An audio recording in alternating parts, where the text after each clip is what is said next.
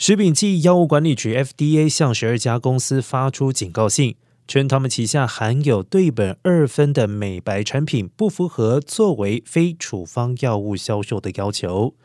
收到警告信的公司包括了 M&M Beauty and Wellness、Ultimark Products、